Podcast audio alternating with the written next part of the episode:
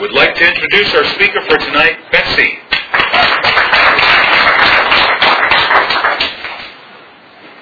Hi, I'm Betsy. Um, so I have to like talk right into it.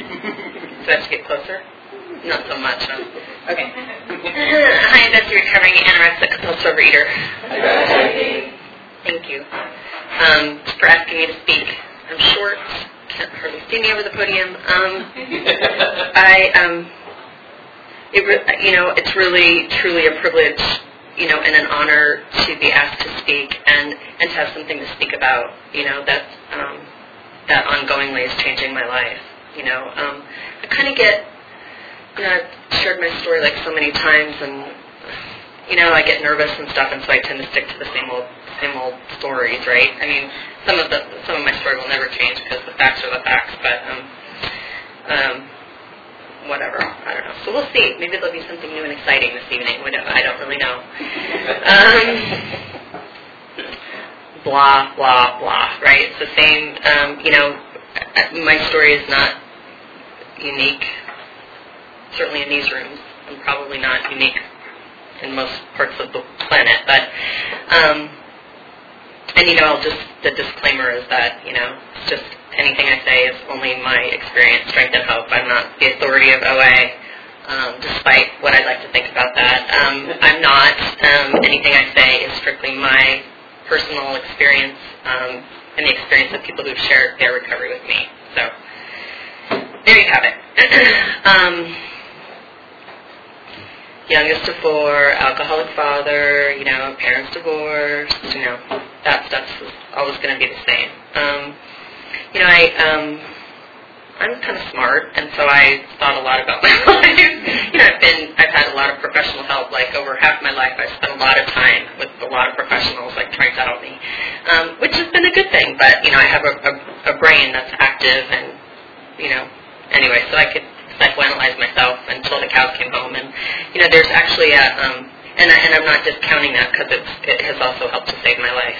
But um, you know, there's a, a line in the big book that talks that says, you know, self knowledge avails us nothing.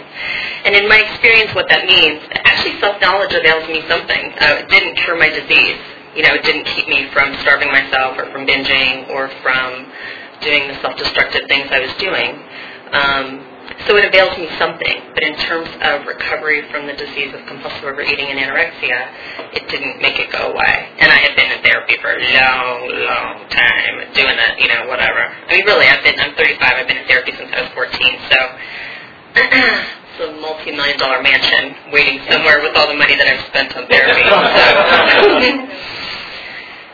um, yeah, so, uh, you know, growing up, um, you know, I think that, and I've said this before, but you know, I, I believe that um, whatever evolution or nature or God or whatever you want to say, um, you know, kind of builds into humans. You know, I mean, I think that uh, there's no way that I could have experienced or had knowledge about what was going on for me as I was growing up in the same way that I do now. I mean, I believe that the human brain doesn't. I didn't have the capacity to realize that I was you know, going being tortured. You know, I didn't have the ability to acknowledge that at that time because, like, how can I acknowledge that about a, the people on whom I depend on to, for my survival? So, um, you know, I mean, I, I growing up, like, I seemed like, a, I mean, I was really outgoing, and I was a gymnast, and you know, I was, you know, got good grades, and I mean, again, we can trace my dysfunction way back, and I could tell you stories about things, you know, that I remember from elementary school, but. um so, um, but you know, like I said, you know, I I, I did pretty well, um, and uh, you know, I was sexually abused by my brother, and um, always thought that it was my fault. I should have said no. I should have stopped it, and um, so whatever. I mean, you know, I went through my life. You know, like I said, out, outgoing, got good grades. You know, um, pretty social, pretty whatever. Um, and and the place that food had in my life, you know, um, the the earliest story that anybody ever tells about my about me growing up related to food was that. I think we were camping or something, or at some kind of family retreat or something, and nobody could find me. Like I was gone, and I, I don't know, I must have been like three or four or something. It turns out I was under the table with the butter dish, like eating the butter, you know. um, so that's like the family sto- food story about my food that's been retold like for 35 years, you know, or whatever, 33 years.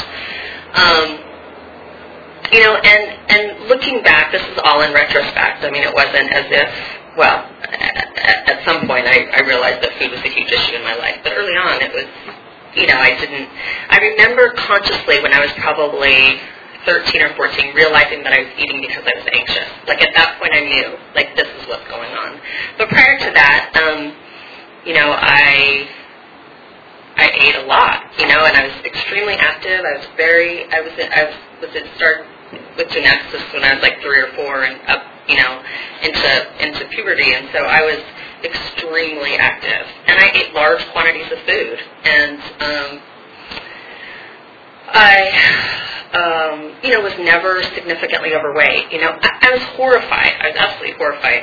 Um, my sister had came up with some old pictures of me and my family, and there aren't that many baby pictures of me. I, like I said, I was the youngest of four, and um, you know, my parents' marriage was over long before my mom got pregnant with me. I mean, they were still actually married, but um, so there just aren't that many baby pictures. You know, there just aren't. Um, but my sister had found some old, my, you know, God, my lovely mother decided that she she got remarried when I was like 19 or 20, and um, she I, I don't know what her story is on this, but she just like bagged up all of our family pictures and put them in a pillowcase and just like gave them to my sister. It's like that's really odd. But anyway, my sister decided to sort through them, and um, I got them recently. And uh, my boyfriend looked at a picture of me, and he said, uh, "This is horrifying, absolutely horrifying."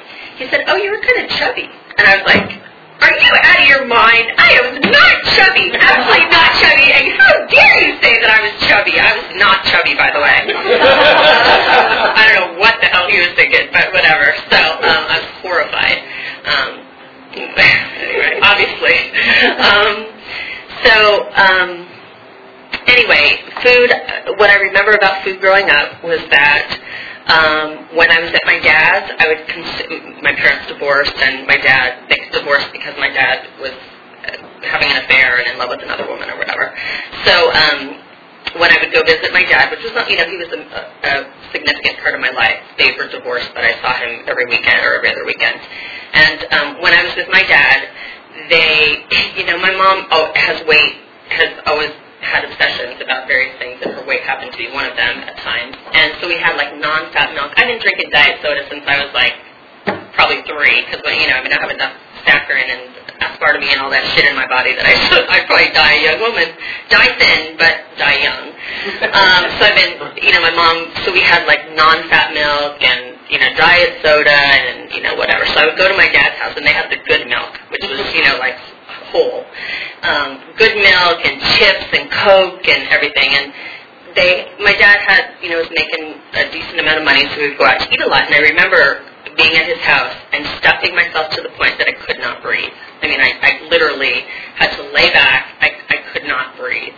Um, and so as I began working the steps in OA, what was pointed out to me by my sponsor was that whatever the behavior was with food, whether I was binging or I was starving, it was always worse at my dad's house. You know, my dad's alcoholic, was alcoholic probably pretty much out of the womb. You know, drank and smoked. He's from the Midwest, um, Green Bay, Wisconsin. That's what you do in Green Bay, Wisconsin, is you drink. Um, you watch Green Bay Packer football and you smoke, and you have a lot of sex and uh, you know whatever, get pregnant young and married or whatever, or not married. In my family, they didn't get married, just got pregnant. So um, anyway, my dad drank and smoked and whatever, and and so you know whatever the food behavior was, it was always worse when I was at my dad's, and um, you know whatever compulsive overeating for the most part. Although I do remember you know dieting and as part of my gymnastics, like we had to write. I was weighed on a weekly basis and had to write down everything I ate, but I didn't really give a rip. I would make shit up because I didn't remember. Like I was like 12. Like who? I mean, I was 12 or something. You know what? Like I'm gonna. I mean, I just made stuff up. You know, just like oh, whatever. But I remember, you know, going on diets at various times and you know just whatever. I mean, I'm sure part of that was because my mom had some has some food stuff. But um, anyway, the like the big time impact where I became aware that food was an issue was when I was um you know, between eighth and ninth grade, and there was some there was some really painful emotional stuff going on, you know, and um, my best friend, you know, had decided that. Um, again, God, I, I know so much in retrospect. I certainly didn't know it at the time, but she had decided that, you know, my controlling and manipulating wasn't working for her, and so she found a new best friend, and I was devastated. I mean, I was seriously devastated. Um, so there's just a lot of emotional pain, and um, you know, the way I remember it starting, and who knows if this is actually true, because the older I get, the less accurately I remember, and the more times I share my story, it's like the same story. So who knows if it's actually the real truth? It's just what I remember. Um, and that was that um, I had a friend. I was running track, and I um, had played field hockey, and I was, you know, I had stopped gymnastics at that time, but um, I had a friend who um, decided that she wanted to weigh, or that she weighed 100 pounds, I think. And I, oh, I have a great other food story that I'd like to tell to before we get there. Um, when I was like 12, 12 and, how old was I? I don't know, 11 or 12 or something, like puberty-ish, right? Like I, we were on a vacation, like on a little family trip, and um, uh, I noticed, or my, actually probably my mom noticed, that, and I, I think I weighed 100 and, if I remember, I think I weighed like 112 at the time, and I was probably my height or a little bit shorter. And I had stretch marks, like I had gained some weight, like girls gain weight when they hit puberty. It's like a normal human phenomenon, right? But I had I had stretch marks on my legs, and my mom pointed them out to me, and she said, you know, you really need to start watching your weight. And I like, I mean, I remember the state of panic, like. I was consumed, like, oh my God, what am I to do? I'm fat. I, you know, I mean, I was like, I remember the horror, and like became obsessed with, you know, these stretch marks on my thighs, and you know, whatever. So that's my fun food story. But, um, you know, whatever. Um, which I mean, I weigh actually more than that now, you know, and so whatever. But I had probably gained some weight because I that's what happened, and then the weight disappeared because that's what happens to girls when they're in puberty, you know, they hit puberty. It's just a normal phenomenon. So anyway, whatever. Um, so this friend of mine um, weighed 100 pounds, and I decided that I wanted to weigh 100 pounds. I don't even know how much I weighed at that point, but I was, you know, running track, and um, so there was a scale in there, whatever. So I decided I wanted to weigh 100 pounds, and I either bought or somehow had access to a, calorie book, and um, so began the march on, you know, how many calories I was eating. I began telling my friends how many calories they were eating. You know, I, um, you know, I got down to 100 pounds, and you know, and then I just continued. And I really, you know, I don't often share about this, but I generally don't have time in a, you know, 10 to 15 minute share. But um, know, here's what my experience was, and I remember it. I mean, I remember very specifically being just in a ton of emotional pain at that time. I mean, serious pain, and feeling like nobody liked me, and I didn't have any friends, and um, you know, and I, and I was telling my friends that, you know, they're like, "What are you crazy? Like, what is the matter with you?" You have lots of friends, but I was really having a lot of pain, and um, you know, my what I recall about that period in my life was that. Um, was that I felt like, I mean, I think as I stand here before you, I mean, I, I, I certainly felt like I made up that I was being anorexic. Like I pretended I was anorexic and I really wasn't. Um, I, whatever. I don't know. I mean, there was. I, I always tell the story. There was a there was a movie that I'm sure you could get access to at some point called The Best Little Girl in the World, and it was about this girl. At the time, God, it had to be like the early '80s, and they were, she was, they called her anorexic, but she was really doing a whole lot of shit besides starving herself. She was vomiting and taking laxatives and doing all kinds of stuff. So um, I had seen that movie, and we had a close family friend whose daughter was anorexic. But it's like I didn't have any contact with her. I wasn't hanging out, like, sharing starving stories with her. I, I don't know, whatever. But I felt like, and, and some of it was true. I mean, I felt like I pretended to be anorexic, but I really wasn't. Um, and this this story at a meeting, I don't know, in the last couple of months, and a good friend of mine just thought it was hysterical, so I'll say it because she thought it was so funny. And she told me about it later, and she just laughed, it was so funny. So I was running varsity track, and um, it was all around this period where I was in this tremendous amount of emotional pain and um, didn't have tools to deal with it, didn't feel like I had any constructive way to deal with that. I just didn't have tools, not because I just didn't have them. You know, my, my family certainly didn't have tools. Um, alcoholism runs rampant on both sides of my family everywhere. You know, I just didn't have tools for how to deal with what's going on, you know, in a very constructive way. Although my mom, God bless her, I mean, really, God bless her, she worked her ass off and did the very, very, very, very best she could. Wasn't what I needed, but she really, swear to God, did the best she could. Really. Um, anyway, so I was running varsity track, and um, oh, I, this really is a funny story, but um, I remember running in this race, and I'm extremely, extremely competitive, extremely competitive, and um, I was losing. I was losing in this race. And it was it wasn't even like a real race. It was like in practice or something. We were running, and I was losing. So I I fell, like I I tripped and fell flat on my face, as if you know something horrible had happened.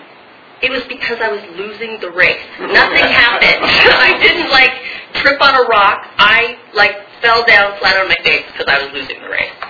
So um, it was just practice. And you know, I think that again, kind of at, in this moment as I stand before you, looking back on that, I mean, I think that a lot of it was just an attempt to get some help. You know, just an attempt to really get some help. And I didn't know how to do that in a very constructive way. And so I started losing weight, and I um, began to, you know, they're like in those little calorie books, they have charts like, if you're 5'2 and you want to weigh this, this is how many calories you should eat. So what happened for me is I began to like axe that number of calories. Like it said, you it, to, to be this weight, you should eat 1,200 calories. I began axing it. Okay, I'll eat 800 calories, and then it became you know 400 calories, and then it became you know a half a cup of strawberries and a rice cake. You know, and I was. Um, completely self-absorbed. I mean, I don't even know the amount of time that I would spend, but we had this full-length mirror, and I would stand in front of the full-length mirror. I, I mean, dear, dear God, like, I mean, it's a really sad state of things, but I would stand in front of the mirror, so consumed with myself, I would pull the fat, like from, or whatever fat there was, like the skin away from the back of my thighs, and stand there and, and so I could see what it would look like when I was really thin.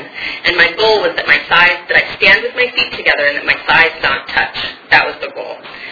Um, and I'd be, you know, whatever. I think I'd be so happy. So, um, um, so I lost a bunch of weight. I was, I weighed between 25 and 30 pounds less, less than I weigh now.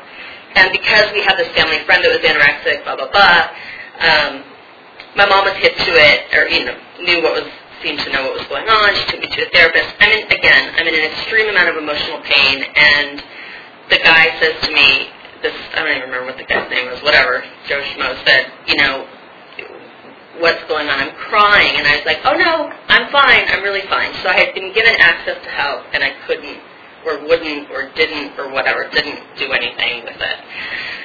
And I got thrown in a hospital, and my mom's convinced that that the reason that I got put in the hospital very interesting thought process. The only reason I was put in the hospital is because that particular therapist was going on vacation and um, he didn't want to have to worry about me. I mean, I don't know what, where the hell she comes up with that reasoning, but whatever. So I was hospitalized. And it was at that point that I was introduced to Overeaters Anonymous.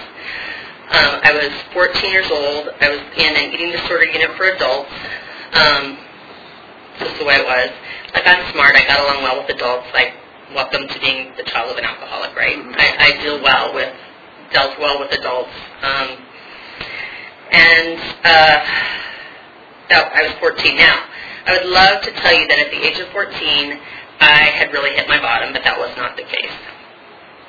So, um, oh, dear God, I'm not going to spend too much more time on this stuff because it's like, oh, dear God. I mean, I could talk forever about, you know, the the the mess instead of the message, you know. And um, anyway, got introduced to OA, had sponsors, abstained for, you know, periods of time, like wrote, did, did writing things, did lots of journaling too. So got, I don't even know how many, like, piles of these books of journaling, which was not even really journaling, it was just like, who knows what it was, a waste of time. but I still have those, some of them, because, uh, dear God, I, I have some clutter issues too, so hard for me to let things go. Um, but anyways, so got introduced to OA again. Had sponsors, abstained, went to meetings, had service positions. The key component was that I did not work the steps with a sponsor. Did not do that. It's not what I recommend. So what happened is, that was in 1985. Um, I was in and out of the rooms for let's see, I, I, uh, basically until October 1st of 1990, in and out of the rooms. Um, lost all the weight again. Um, I have other grave emotional and mental disorders. Um, I was diagnosed with you know clinical depression, obsessive compulsive disorder, blah blah blah. My life basically went down the toilet, and I was going to meetings all the time. Had lots of different sponsors, did all kinds of stuff, you know. But somehow I never really heard the message, or it never, it just wasn't time. Um, and thank God I didn't die before it was time. Um, but I just didn't ever hear that the steps are the program right? There's a lot of other things we do here. Like there, we go to meetings and we have sponsors and we have literature and we do service. Like, but the steps are the program. And it says that in the literature, like in OA literature. The steps are the program. And all of the other stuff, the writing, the literature, is intended to support the process of working the steps. So it took me, you know, five years, another hospitalization, and a lot of insanity. I mean, hardcore low bottom. And it was that second time I was hospitalized, it was just in a straight psych ward, you know, with people talking about being Jesus and all kinds of stuff, you know, not not the spooky spooky eating disorder unit anymore. It was like the hardcore psych ward. Although it wasn't Las Encinas, so it was a lovely place to be a psych ward. Fabulous. Like it was yeah. I was in there with some very famous people who shall remain nameless. Anyway, um anyway, so started going back to meetings Still didn't work the steps. Hospitalized when I was in 1988. Still did not work the steps. Um, I don't know. You know, uh, so basically what happened, and people, I got abstinent out in the East San Gabriel Valley, and you know, people say, oh, you know, I'm in an area where meetings are not very strong, and you know, not a lot of recovery. I mean, we're so blessed on this side of town to have really, really a lot of recovery and a lot of strength. And out there, there just isn't, at least in the area I was, there wasn't a lot of abstinence, there wasn't a lot of time, didn't make a goddamn bit of difference. I found a woman who, well, it was kind of a funny story. I mean, I, in some way I knew she had what I wanted, um, but she was mean. She really was mean, like a mean woman. Like I would tell other people in program that things. This is before she was sponsoring me the things that she would say, and they'd be like, and, and why did you want, why do you want to talk to this woman? And it was like, I don't know, but it's, I don't know. So anyway, she had what I wanted, um, and I would call her and she'd say, you know, go write a 10-step about it and call me back when you're done. Well, I didn't even know how to do that, and I, of course, didn't do it and didn't call her back until the next time I was in a lot of pain. And uh, I had said something to her in confidence. This is so funny. I, I think this is after we started working together. I said something to her, and I said, "Oh, please don't repeat that to anyone." She goes, "Betsy, I don't know anybody who gives a goddamn about you anyways. Like, what would it matter if I did tell? Nobody gives a shit about you. What difference does it make? You know?" Um, so anyway, um, I was completely consumed with myself, and she wasn't having any part of it. So. Um, what happened is, I remember being at my house. I, I, I'll save you the, the gory details, but I was in a lot of pain and I was crying, and my life was completely unmanageable, and I was abstinent. I was abstinent, and I was crazy. Like people in those meetings, after I got abstinent started working, or after I started working the steps, they would say, "Oh dear God, we dreaded seeing you come into the meeting." I mean, I was a mess. Like I would just blather on about, uh, I mean, I was, and I was genuinely in a lot of pain. But I called this woman.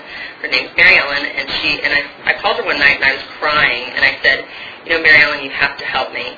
And she thought that meant I wanted her to sponsor me, which was not what I meant at all, but that's what she thought it meant. And so she started saying, okay, this is how you do it, you know. And, and I really, at that time in my life, like I had, I had such limited life skills. I mean, again, the stories, I could go on and on. I just didn't have the capacity to have intimate relationships, to be a productive member of the human race, to be self-supporting through my own contributions, to, you know, just just I just didn't have the tools. You know, uh, despite having come to meetings off and on for whatever, how many years it was, five and a half years at that point, or five years. You know, so really the take-home message, and almost every time I share, the take-home message is, if you don't hear anything else, um, the take-home message is that my life is what it is today because I actively, thoroughly, methodically, with the sponsor, worked all 12 of the steps. I didn't go one, two, three and stop. I didn't go one, two, three, four, five and stop. I did every single one of them. And again, it's not because I'm fabulous or smart. I mean, it had nothing to do with that. It's because I was desperate and crazy, and the planets aligned, and this woman showed up. I, I certainly didn't have a master plan. I didn't wake up one day and go, oh, now I understand. I've only been coming to these rooms for a long time. Now I get it. It's really the steps. I was desperate and I was crazy and I called this woman and I asked her for help and she started telling me what to do and I did. It. I mean that's it. So um and it, it was really broken down for me. You know, it was like you know, um prayer and meditation was I, you know, and, and I had no clue, and I had no tools, and I had a lot of anxiety, and a lot of OCD, and a lot of depression, and all kinds of stuff, and I needed her. I mean, she broke it down for me. I was like, uh, like I was, you know, so needy and um, so anxious and so um, so dependent on her, you know, and I needed it to be broken down. Like I didn't know how to live a life, you know. So she'd say, she'd say, okay, I want you to do, you know, I want you to pray and meditate. It's like, okay, what, when do I do that? She goes, you get up in the morning, you go to the bathroom, you put the toilet seat down, you sit on the top of the toilet seat, you turn your timer on, you pray for two minutes, you meditate for one, you get up and you go on with the rest of your day. Like that's how simplified it was for me. This is what you do. This is how you do it. And I needed concrete, you know, stuff. And I called that woman sometimes five times a day. I mean, God bless her. And she later told me she would never sponsor someone like me again because I took way too much time. so um, I'm so grateful that she was willing to give of herself to me. And and the only reason that she was willing to give of herself to me is because someone had done that for her in the exact same way. So um, her life was very different than mine. She was 40 years my senior. She was, had been a sheriff. I mean, her life was nothing like mine. And she would say to me, "You are the most like me of any person I've ever met." So there, you know, if your story isn't my story, or just you know, your life doesn't look like my life, doesn't matter. You know. Um, so anyway, I. Uh, Oh, I just have so many stories. I could just share them all night, but I really don't have time for that. So neither do you, and you'd probably lose interest rather quickly. I, I, I'm always happy to talk about myself for extended periods of time. So I would not get uh, bored with myself. But anyway, just cut to the chase. Um, you know, she led me through the steps, you know, and what that eventually meant for me was that, you know, is that each day, not like once a week, I mean, again, this is not everybody's experience. This is just my own. And what that meant for me is that every day, on a daily basis, to the best of my ability, and some days I didn't do it because I was decided I was going to stay in bed for three or four days and not get up, but you know, it meant that I was doing prayer, you know, two minutes of prayer and one minute of meditation. I was, you know, reading the step that I was on in the 12 and 12, in the OA 12 and 12, because by that, and at that, when I started working in steps, it was only the 12. There wasn't the 12 and 12. It was only the 12, because they hadn't come up with the traditions for OA yet. I mean, not that we hadn't come up with them. There just hadn't been literature written uh, like a 12 and 12. So, um, I was reading the step that I was on, and I was doing whatever writing was involved in that particular step, like for 10 or 15 minutes every single day. You know, um, when I did my fifth step, I um, she was anal herself. I mean, she was not certainly not the pinnacle of mental health herself, but I mean, but God, she was a hell of a lot better than I was. So, but she kept track of exactly how much time it took me to read my fifth step. 33 and a half hours is how much writing I had done. and here's the best story. I was not sure I had done a thorough job. I really swear to God, I was not sure, was unsure that I had done a thorough inventory. Swear to God. And um, so obviously we didn't sit for 33 and a half hours straight. She kept track of it, like every, you know, probably to the minute for all I know. I don't know. But anyway, the only reason I know is because she kept track of it. And um, the only reason I know the date that we started working together is because she kept track of it. So um, did the fifth step. Um, step six and seven, you know, were um, were and have always been kind of my biggest struggle. You know, because I, I don't think I, I, I, to this day, I don't think I've ever been entirely ready to let go of anything, anything, good, bad, or indifferent. I don't think I've ever been entirely ready. So six and, step six and seven, um, you know, are ongoingly difficult, and you know, anyway, they just are. Um, so, what else do I have to say about that? I mean, in the process, you know, so. Um, you know, I just celebrated 15 years, and, and it's actually probably been a, a fair amount longer than that that I've been abstinent, but that was the date that I that I marked it. And um, you know, so that means, you know, in the last 15 years of my life, every day for the last 15 years, it means that I haven't had to abuse food. You know, I haven't had to starve myself or binge or exercise like a maniac to burn off what I ate yesterday or tomorrow, you know, like that, right? So that means life, the life, my life, you know, and again, I'm not unique, no matter how much I'd like to think I am.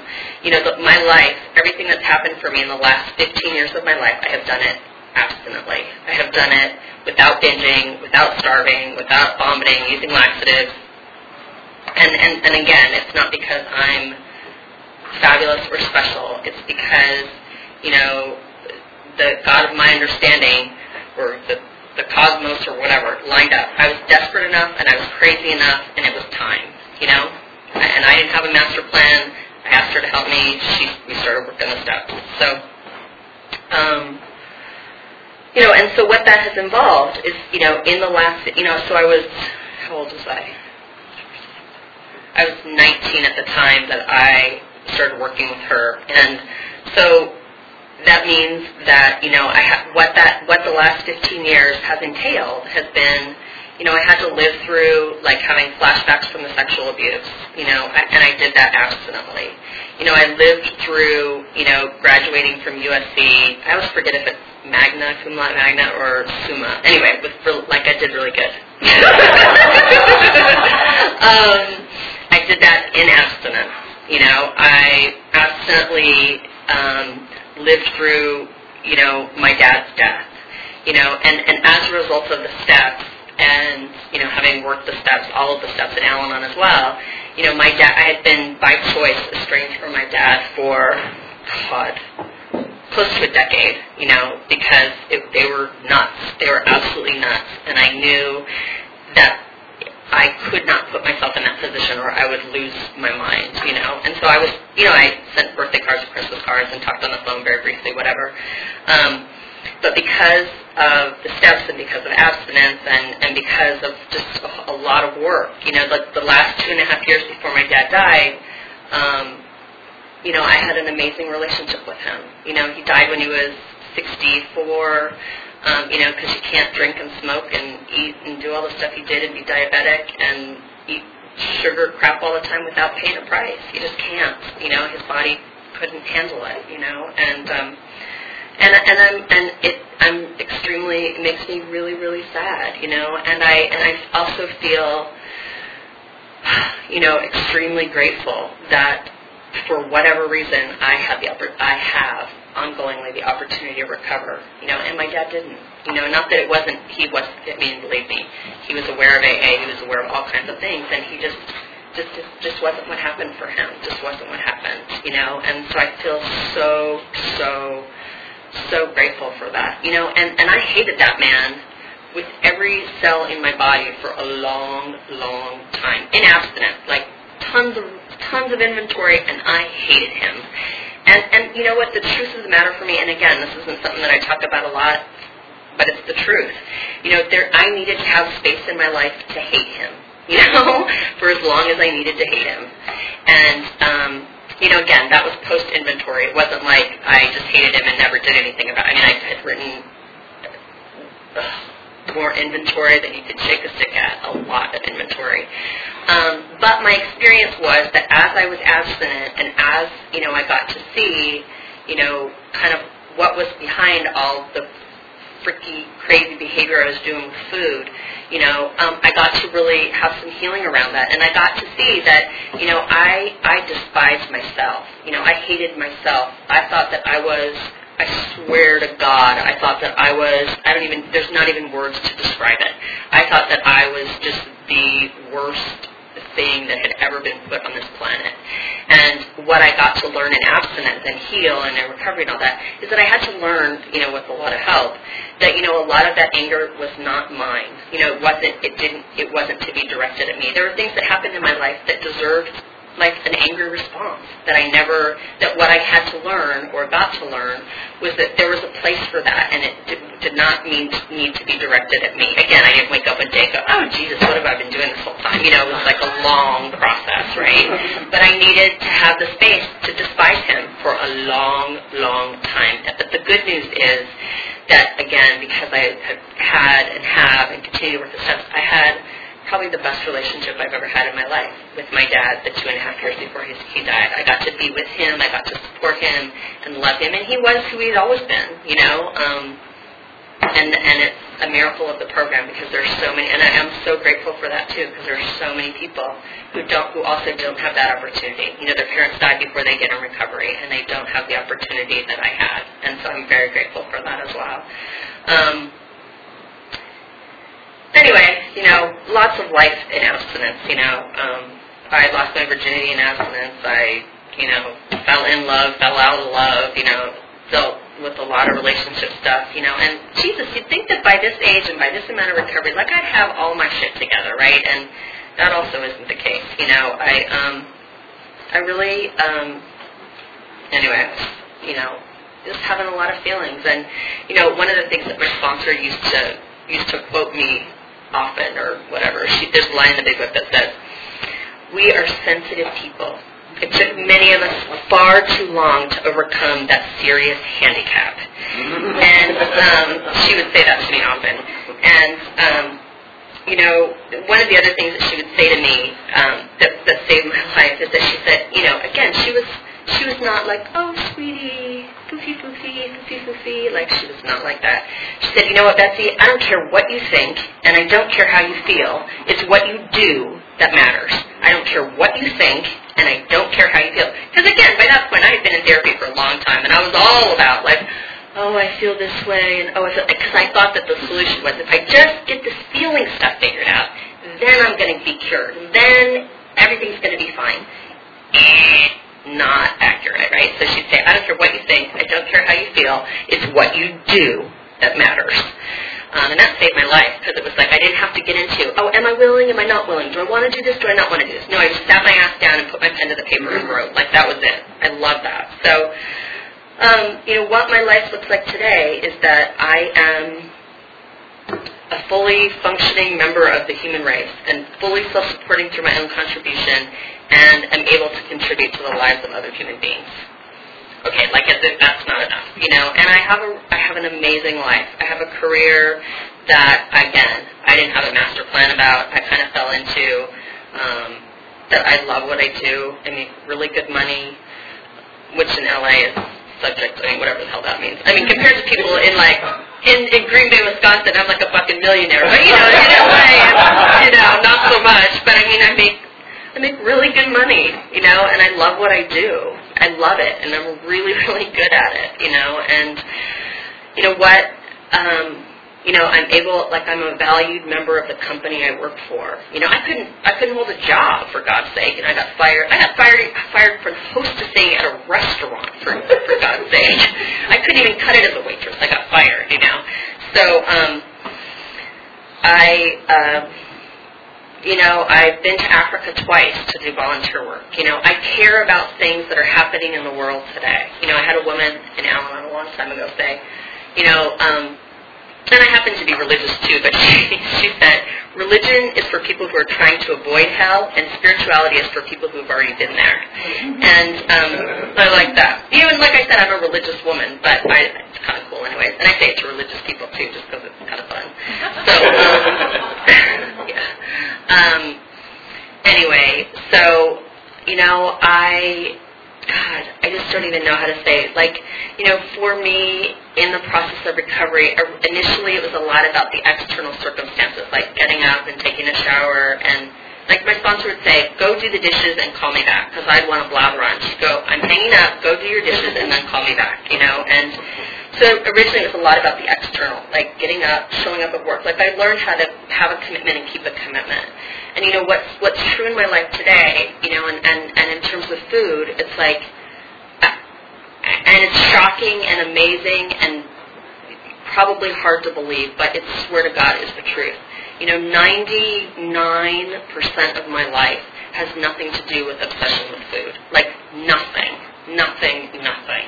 You know, I have the ability to relate to food like, okay, I have to put food in my body because I, I need it to, you know, stay awake and do my job, you know. That's not where I come from, you know. Um, but my life really is about my life. You know, it's about really the real things like that are happening in my life. Like I'm 35 and I'm not married and I want to have a baby eventually. So it's like looking at how to. It, originally, it was all about the external. Like how do I show up at a job? You know, how do I, you know, physically take care of myself? And what I'm learning, you know, with a lot of help is is how to internally be good to myself and to take care of myself and care about myself and and learning how to do that and I'm so far from perfect, it's not even funny, but learning how to do that in a way that that is kind, very kind and loving to myself and to other people, you know. Um, and I'm generally nice to people unless I'm dating you. If I'm dating, if I'm dating you, all bets are off. Like all freaking bets are off, you know. And um, yeah, ask my boyfriend. He'd be happy to come and have a multi-hour discussion about what a bitch I really can be. So, um, but really, that's true. I'm, I'm genuinely, really, genuinely loving and kind. I'm romantically involved with you. Not so much. So um, that's like a big area of pain and recovery for me, you know. And and so anyway, but all that to say that you know the the foundation for my life, like my DNA has been altered as a result of the steps of this program, you know, and the fellowship, you know, having had a spiritual awakening as the result of these steps. Um, who I am is not who I was 21 years ago. You know, who I am is not who I was six months ago. Um, so grateful and feel so, so fortunate to have recovery to share. And John, thanks again. Thank you so much for asking me to share.